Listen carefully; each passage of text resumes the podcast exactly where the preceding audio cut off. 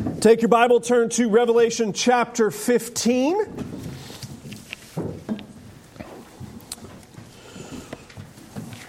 I'll give you a moment to get there as we continue our journey through this marvelous and challenging book.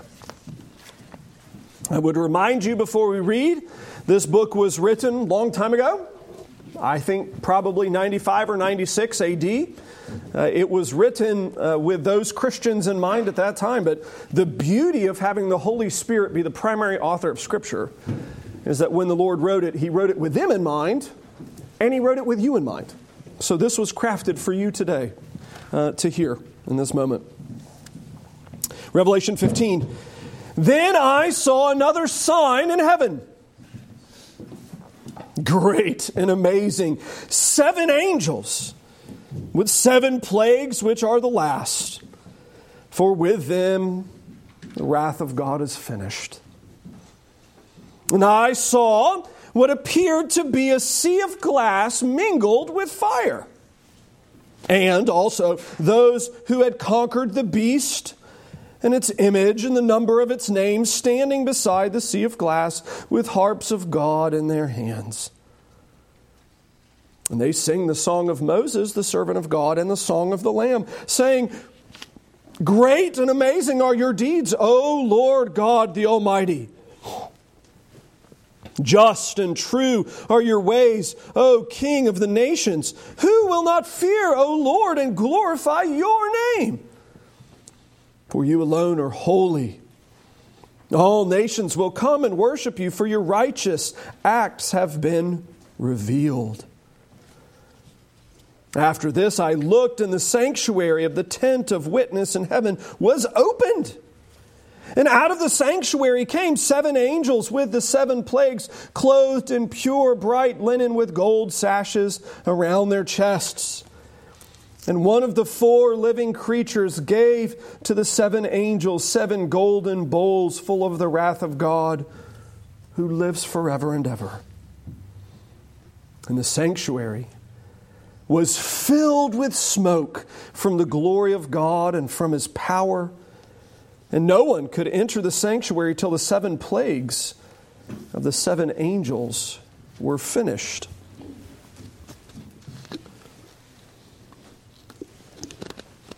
Let's uh, ask God's blessing upon His word. Oh Lord, we do ask that you would give life and light to our minds.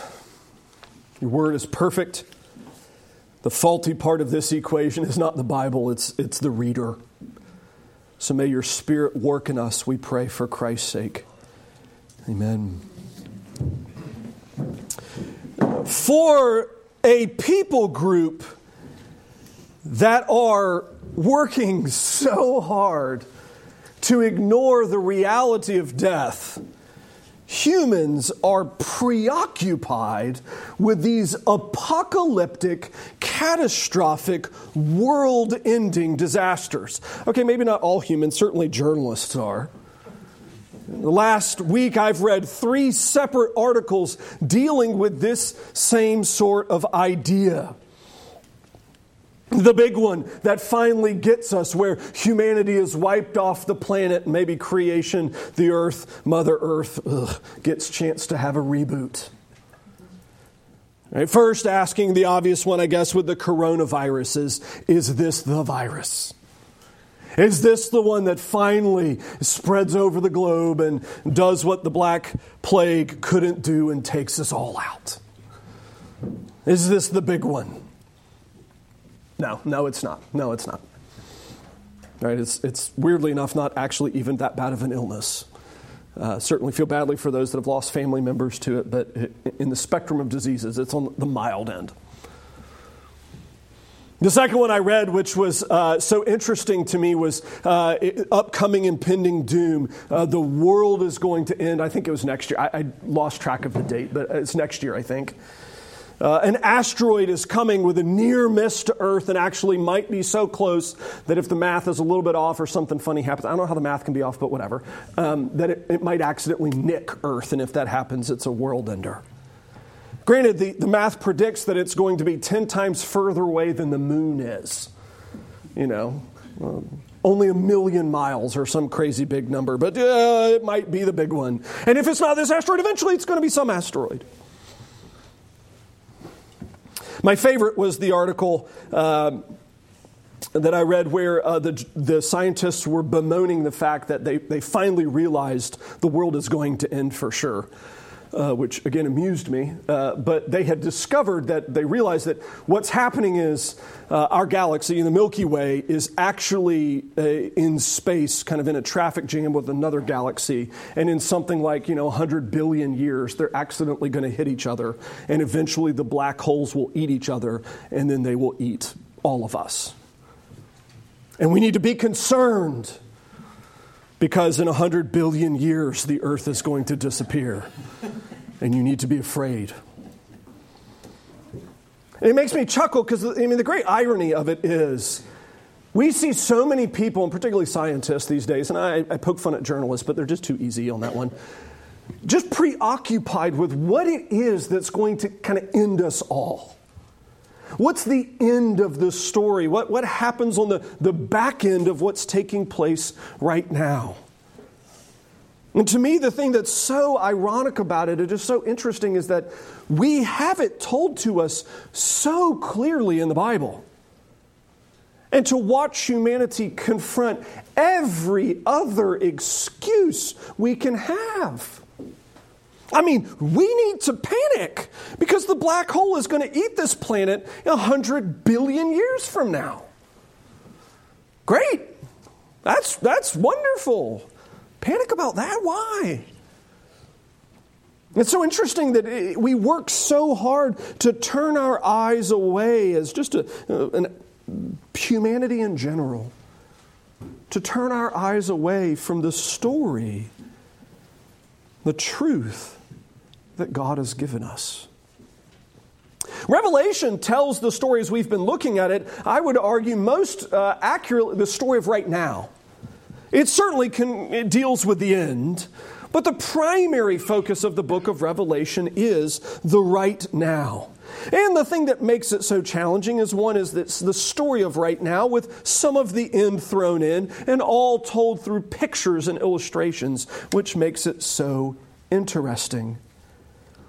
The other thing that makes it so intriguing is, as we've said, we, we as Western readers today, we like to read in one straight line. Like we, we like our stories to start at the beginning and, and finish at the end. Right? And that's usually when somebody's telling a story and we enjoy it. It's like, just start at the beginning. Just tell me what happened. Go through what happened, um, and then we'll sort it out from there. Well, Revelation's not told that way. In fact, actually, the best way to look at the structure of this book is that it's like links in a chain. Uh, in fact, actually, it's seven links in a chain. John is a magnificent author. He's telling uh, the story of now and the end times uh, in seven cycles that kind of relate and retell and relate and retell. the other thing that makes it so interesting is that as each chain link progresses, each link is bigger and greater and grander than the one before. It's why when you first start reading the book of Revelation, it's, it's captivating and it's big and it's interesting, but as each cycle continues, it gets bigger and stranger and grander and wilder and larger. Chapter 15 is the, the joining point between two links which is actually makes it a little bit of a difficult chapter to preach because verse 1 and verses 5 through 8 are from the next link, and verses 2 through 4 are from the previous link. The structure is a little bit odd. But as we look at it, it really is, it's kind of the culmination, the ending of the previous section. And the primary focus of the previous section were chapters 12, 13, and 14. And if you remember, chapters 12, 13, and 14 tell the story of the church's relationship with the devil. How does the church interact with the evil one? In the beginning of 12, it describes the story of Christ's arrival, this, the portrait of uh, the church, a woman giving birth, and the great dragon, the devil, wanting to just eat the child up. Instead, God saves the child and takes him to heaven where he's safe. It's, what an interesting description of uh, how God preserves his people. He uses death to do that, whisks them away, uh, whisks Jesus away so that the devil cannot get him. And so, what happens? Well, the devil, the great dragon, goes to war against the church. He hates the church and pursues them to the ends of the earth, pursues them throughout time, pursues them to the best of his ability. In fact, chapter 13 explains how that operates. He uses two primary mechanisms in chapter 13 of a, a, gigantic sea monster, which is this kind of illustrative portrayal of all of the devil's bravado and aggression and outward militant oppression of the people of God and a, an earth monster, an earth beast, which is this beautiful, lovely, lying creature that lies to the people of God's creation, lies to the church, lies to the unbelievers in an attempt to corrupt them and to destroy them and to have them worship the devil rather than the God who made them. Now, it would be terrifying again thinking through those two portraits of the sea monster that's uh, actively seeking to eat the church and the, the earth monster that's seeking to lie to the church so that she destroys herself from the inside out. And then, chapter 14, where we were last week, kind of frames out this beautiful encouragement that Jesus wins that Jesus wins. And John uses an illustration from the gospel, actually, at the end of it, of this kind of harvest of Jesus kind of taking the sickle and reaping the grapes of wrath and harvesting mankind to himself. Chapter 15 explains the kind of end picture of this relationship between the church and the devil. What's the conclusion of it? And chapter 16 is really going to work through that but 15 introduces the picture. We can see it starts, then I saw another sign in heaven. Next link in the chain, new illustration. Great and amazing, seven angels with seven plagues, which are the last, for in them the wrath of God is finished. So, chapter 16 is coming. Here's the link introduced. Next, we see a portrait, though. I saw what appeared to be a sea of glass mingled with fire, and also those who had conquered the beast and its image and the number of its name, standing beside the sea of glass with harps of God in their hands. And we read this as New Testament Christians and say, well, that's weird. What a bizarre thing. Okay, move on. And we're kind of done with it. But for a Jew reading this, and again, remember, this book is written with more Judaism in it, more Old Testament in it than any other book in the New Testament. For the Jew, this opening portrait in verse 2 would have been a bit staggering.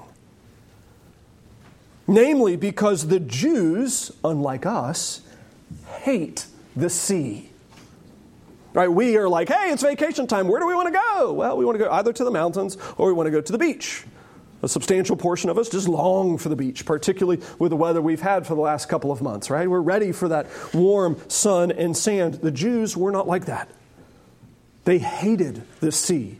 They hated it for a number of reasons, uh, one of which was that is where a lot of their invaders came from. When you read the Old Testament, you hear of the sea peoples. Uh, we figured it out in archaeology. It's con- certainly explained in the Old Testament. Uh, they were a very militant people group uh, that had a, we would call it a sophisticated navy, and they would invade from the sea very frequently. And we know that, and it happens often, and we also know what Israel's navy was like non existent. They didn't have a navy. They had no form of defense for those that were coming uh, by the water. So when your people landed, the sea peoples landed, there was nothing to stop them from invading until they were ashore. Further, the Jews hated the sea because of the seas they have to interact with. I mean, we know they're really largely interacting with three bodies of water uh, the Dead Sea, Sea of Galilee, and the Mediterranean. All three parts of that are notorious for having crazy and unpredictable weather. Right? The, the, weather constantly changes. It's the, you know, the kind of thing where you look out and it's nice now, but later it's an absolute mess. It was uh, completely unpredictable. Reminded of the old joke in Scotland. They say in Scotland we have all four seasons just in the same day. That's very much how the water worked in Israel and in that area where it could be nice when you go out, but by the time you get your boat all the way out, man, it's a massive storm and you're all in trouble.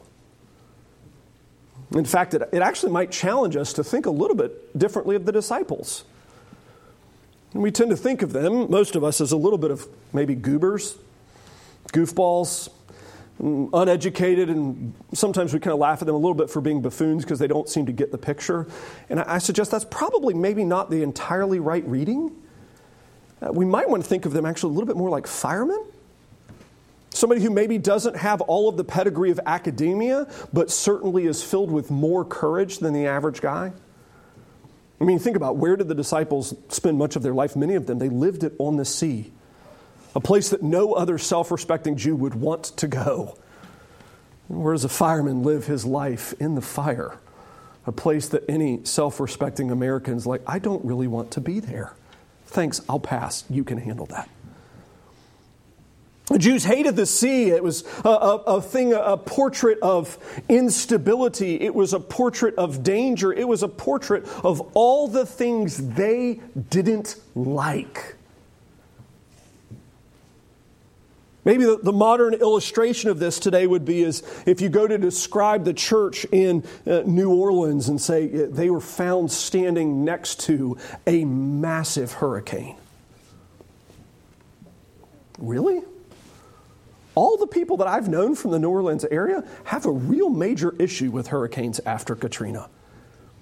They tend to not like wind very much, it tends to bother them. Or to think of the, the children when you were younger and to say when you were afraid of the dark, it would be like saying, and the entire church was arrayed in victory in the dark. The place that their greatest fears lived. What's being described here is this kind of interesting conundrum of a paradox of God's people being arrayed in victory, but being arrayed in victory in the most spectacularly incongruent location. Why on earth would they be standing next to the sea? I mean, if you even actually look at the context, that's where the sea beast comes from the sea monster, the great portrait of the devil, the beast that has been eating or attempting to eat the church throughout the generations. Why would they be standing in the place that has belonged to the devil victoriously?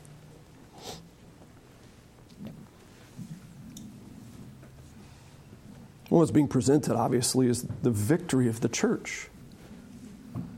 These are the victorious dead in Christ. These are the ones who have won. And it's interesting, their victory in Jesus is so great, it's so profound, it's so large, it's so overwhelming that it extends even to the geography of the things that made them afraid.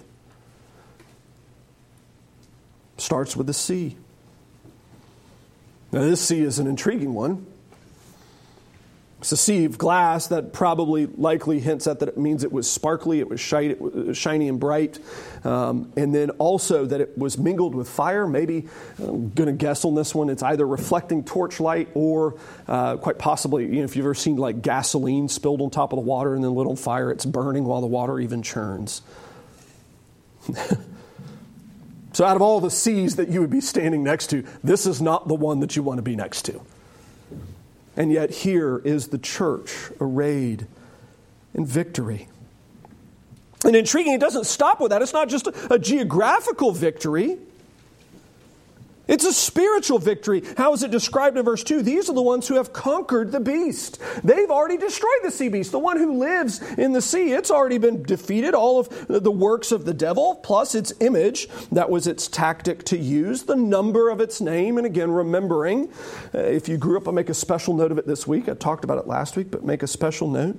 If you grew up in parts of the church, uh, sometimes the number of the beast has been kind of weaponized to say you need to grow up being afraid. Maybe you're the one who gets that special chip by accident and you're damned to hell forever and you can't. No, that's not how the number works. If you remember the way we've been looking at this through the book is it's highlighting the heart condition of people. And there are two categories of people those that belong to God and those that belong to the evil one. These Christians are victorious, they belong to God. They don't, uh, the devil does not have claim to them. They don't belong to him. They don't worship him. In fact, even uh, so much so, they stand beside this sea and they stand in worship.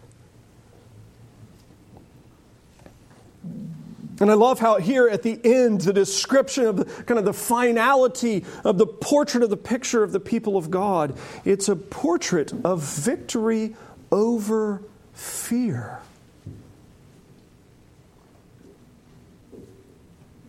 And we would all say, oh, well, good, great, yay, I like that. Victory over fear. I, I love that. That's so, yay, yay, good. I like being a Christian. This is what makes me happy.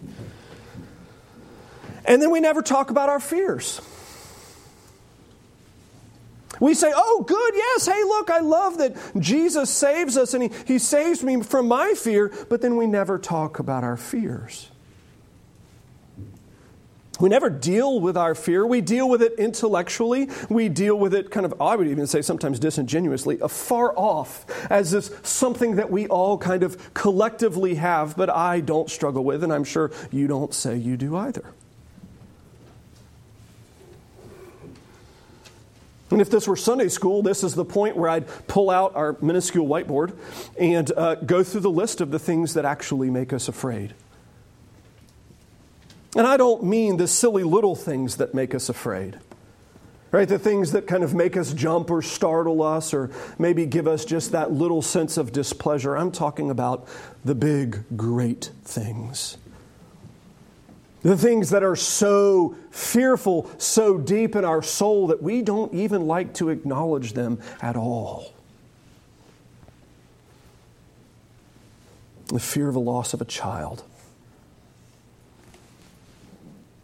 the fear of dying alone, the fear of being known intimately by a person, and then that person saying, Because of what I know about you, I don't like you anymore. When I didn't know you, I thought you're okay. But once I knew you, no, I don't like you anymore. Fear of being maimed. The fear of not being self reliant, of having to have someone else care for us or do things for us. I'm talking about the deep fears. The fears of maybe being thought as being unvaluable being stupid or ugly. It's interesting because I, I, don't think we engage those fears accurately. We hide from them. We stuff them down. We, we push them down into the parts of us that we can't see. It's intriguing that when we get to passages like this, they don't offer us the hope that we would uh, desire it to have. Yay! Hey, look, God's people are the ones that are victorious over their fear. Yay! That'll happen in the life to come because it certainly ain't happening now. I mean, I struggle with fear all of the time, right? I, how, how can this be dealing with the now? This has to be only talking about the later. I love how both categories of fears are here those earthly, physical fears and those deep seated, real, spiritual fears.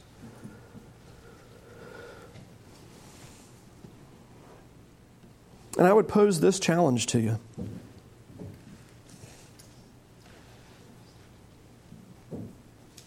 How would you expect to be able to experience this victory now if you're not even willing to own up to the fears?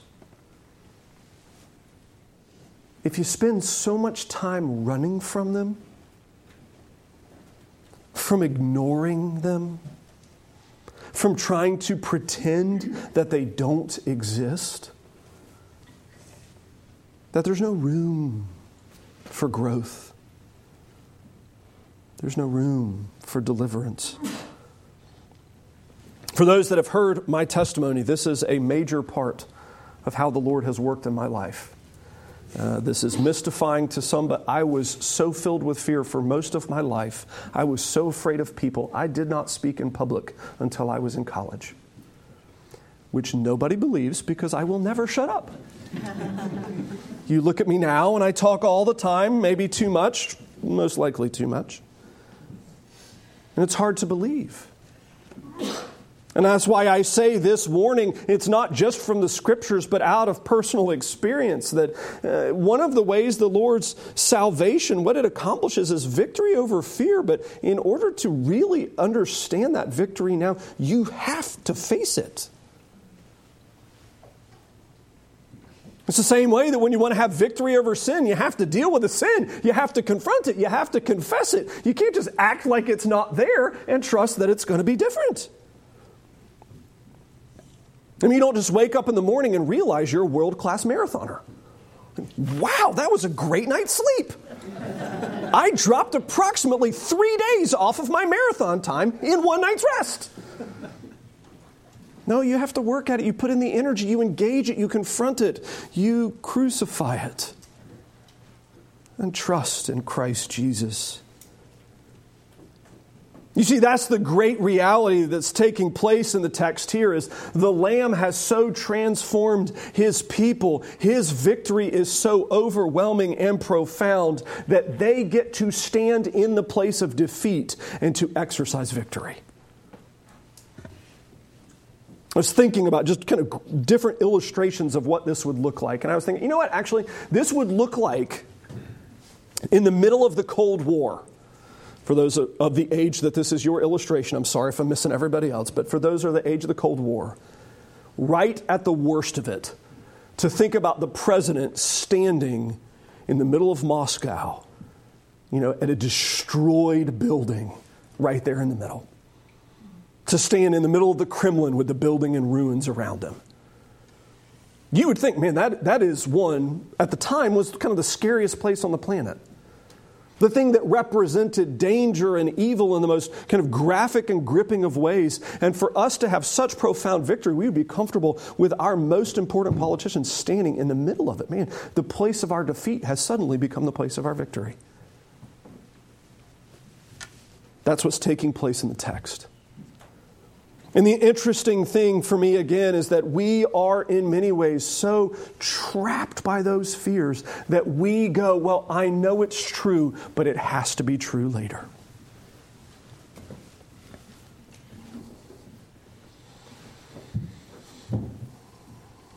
They stand in the place of this victory. They have harps in their hands and they begin to sing. And uh, verses 3 and 4 are uh, just grammatically unbelievably complicated, but spectacularly beautiful. They sing the song of Moses, who's the servant of God, we know that, and the song of the Lamb. It's the same song, and the impression that we get is that, at least grammatically, that it's the same song and it's sung by both of these people, not to them. This is the song that Moses was singing, and this is the song that Jesus is singing. And I love that, that even in the way that it's constructed, it's highlighting for the people of God hey, this song of victory is not a, an addendum to Christianity. It's not an addendum to the Old Testament. It's not like the Lord was throwing things at the wall to see what stuck, and eventually Jesus, and oh, by the way, the cross kind of fixed everything, and well, that was a good enough plan. No, what it's highlighting is this plan of redemption, this plan of salvation was the same plan all along. It was one plan that God was using to exercise His mighty power to accomplish His victory. It's the same song that was sung by Moses. It's the same song that's sung by Jesus. It's the same song that's sung by the saints. And here, John is uh, using another illustration where in 14 he was using kind of the, the harvester illustration, really taken from the Gospels. Here he's using the story of the Red Sea, where uh, Israel was fleeing from Egypt. God brings them to the Red Sea, he splits it, he sends them through, and he has the sea eat the Egyptians. I like to think about that. You, how many. How many of those Jews that walked through on dry ground, how many of you think had struggles with water after that? How many of you think, even though the Lord was in charge, they still had nightmares for the rest of their life? I mean, think about it. For your life, how many of you had tremendously scary experiences where the Lord provided for you and you still have massive nightmares about it? Again, illustratively, I almost wrecked my car in downtown Atlanta when I was in college. I had a Honda Civic. I had all four wheels of my Civic off the ground at the exact same time. twice in the space of a second and a half uh, on a Saturday morning in downtown Atlanta on I 20, doing approximately 75 miles an hour. The Lord preserved me. No accident. Nobody got hit. I didn't hit anybody else. Nobody was harmed. I ended up facing the wrong direction with all of the adrenaline in my body firing all at once. And I struggled to drive for the next six months because it scared me so bad. It's probably the closest I have ever come to needing an adult diaper just out of pure fear. right? Absolutely terrifying. And I struggled. I wonder how many of the Jews have this same kind of same sort of experience of having walked through the water. And here now, again, this great opportunity John and Jesus used to highlight the song of the saints. And this hymn sung in verses 3 and 4 is interestingly, it's called the Song of Moses. Moses didn't write any of it. It's a paraphrase of Psalms and Jeremiah. The first uh, kind of clause there, the first part is a paraphrase of Psalm 111 and Psalm 139. The second part is Psalm 145. The third part is Jeremiah 10 and Psalm 86. The fourth part is Jeremiah 16 and almost a direct quote of Psalm 86. They're taking the song of the scriptures and retelling it. Great and amazing are your deeds, O Lord God Almighty. Look, you're, you're mighty in power. You're mighty in glory. You're beautiful beyond all comparison, filled with majesty. Just and true are your ways. You know what you're doing. You're working out your perfect purposes, and you make no mistakes. Who will not fear you, O Lord? Who is foolish enough to stand against you? Who is foolish enough to oppose you? Who is foolish enough to reject your name? In fact, even further, you alone are the mighty God. You're alone holy. All nations, all peoples, all saints, all of the church will be gathered together and will worship you and will worship specifically because your righteous plan is finally been showcased. And I'm going to be honest with you. I suspect this second part does not resonate with us as Christians very often because we do not deal with the first. Because we f- refuse to acknowledge how fearful of a people we are. Because we refuse to acknowledge how afraid of getting hurt we are. Because we refuse to acknowledge the depth of our struggles against sin and our insecurities with each other and our insecurities and how much we feel like we mean anything in this place. Because we hide them and cover over them, praise like this seems far from our lips.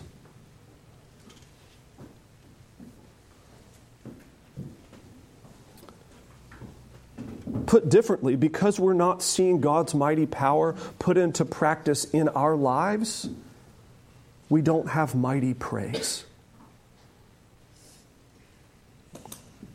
I suspect many of us, instead, what we do is we take those secret sins, we take those secret hurts, we take those secret fears, and we place them close to our heart and we nourish them quietly because it hurts too much to confront them.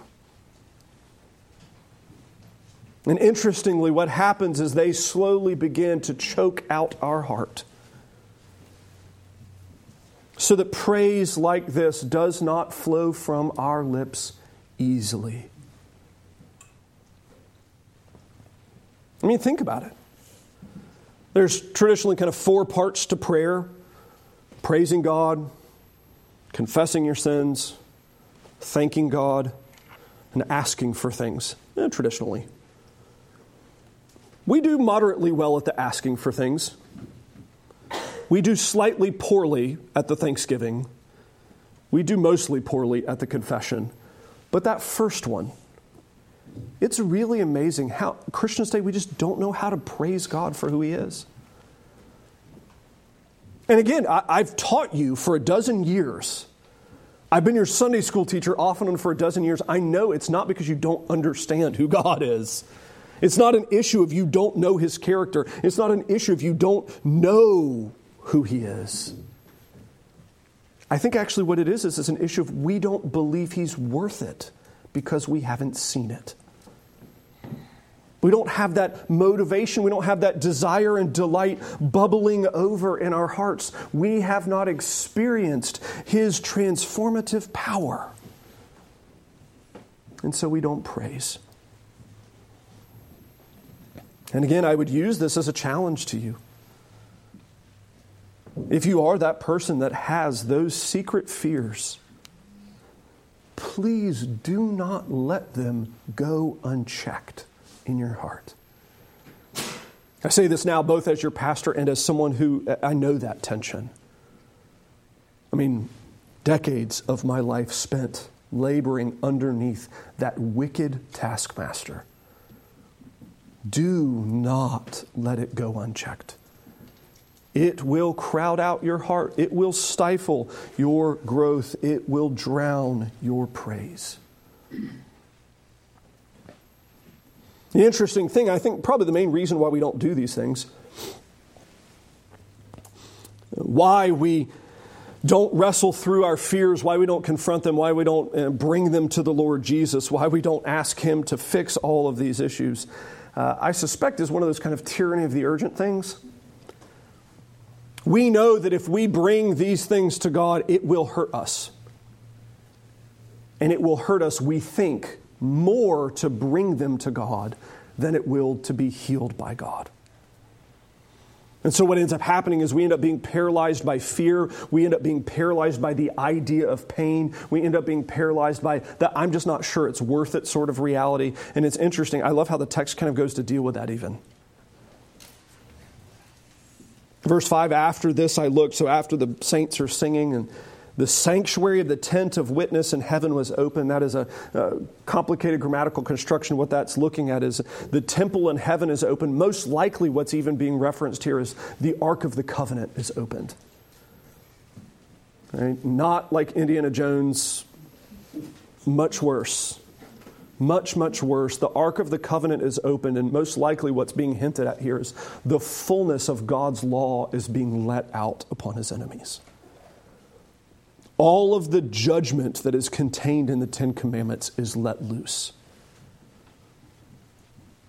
And out of the sanctuary come seven angels with seven plagues. Interestingly, we, we get an insight into what God's holy wrath is like. It's perfect, it's pure. These angels are clothed somewhere in between kings and priests, both conveying to us that God's wrath, He is perfectly, I mean, understand this, He is perfectly hateful and perfectly wrathful in the right ways so that he is in no way sinful, in no way uh, stained, in no way evil, only perfect in his purity in both of these things. But even as it comes out, the bowl of the wrath of God is given. Uh, his glory encompasses the temple, and his wrath is accomplished so perfectly that even it seems like worship stops for a moment. his wrath is so terrible that all the comings and goings from heaven just Everybody take a time out. You need to go sit down and get out of the way with what God's getting ready to do. The end of 15 here presents finality uh, in a way that it's not up for discussion. Right? Parents know that tone of voice when they're dealing with their children, where uh, sometimes you'll tell a child to do something and you give a little bit of pushback, you'll let a little give and take, but sometimes, sometimes there's the, oh no, this will happen now, and this is not up for negotiation. Sometimes it's, uh, you're going to clean your room and it may be now, it may be in an hour, I get that. Other times it's, you're going to clean your room and it's going to be in about 30 seconds or the world is going to end. That's the tone of voice being taken at the end of 15. It's finality, it's, it's fixed, it's sure, it will happen. And yet, it's interesting. We know this intellectually, but it's hard to get it to drift down to our hearts, to inform our relationship with God, particularly in light of this whole chapter of, of looking at victory over the fears of the people of God. We know He wins. We know we win. We know we're supposed to praise Him. We want to praise Him. We know He has victory over fear, and yet we don't believe it. We know, we've memorized to be anxious in nothing, but in everything. Prayer and thanksgiving, make your requests known before God, and the peace that passes all understanding. given to you.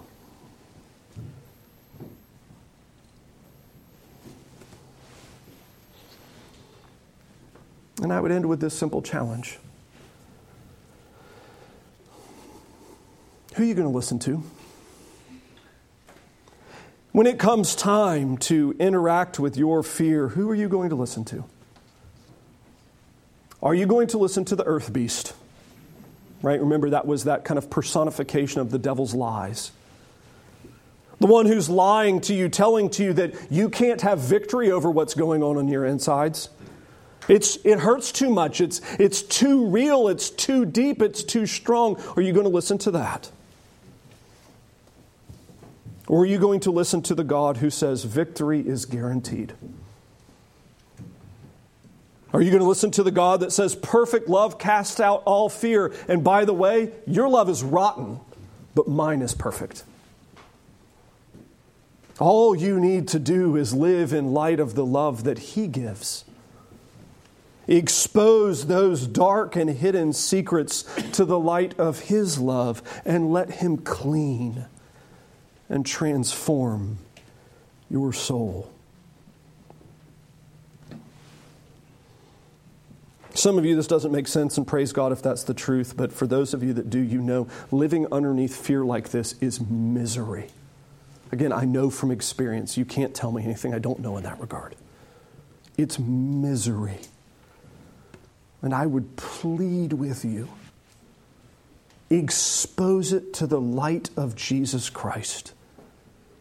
Let his victory overwhelm you and clean your insides, even now. Father, we thank you for your word. We thank you that it challenges us, it calls us to live differently. In light of your perfect salvation, we praise you for Jesus. Transform us through him, through your Spirit, we pray, for Christ's sake. Amen.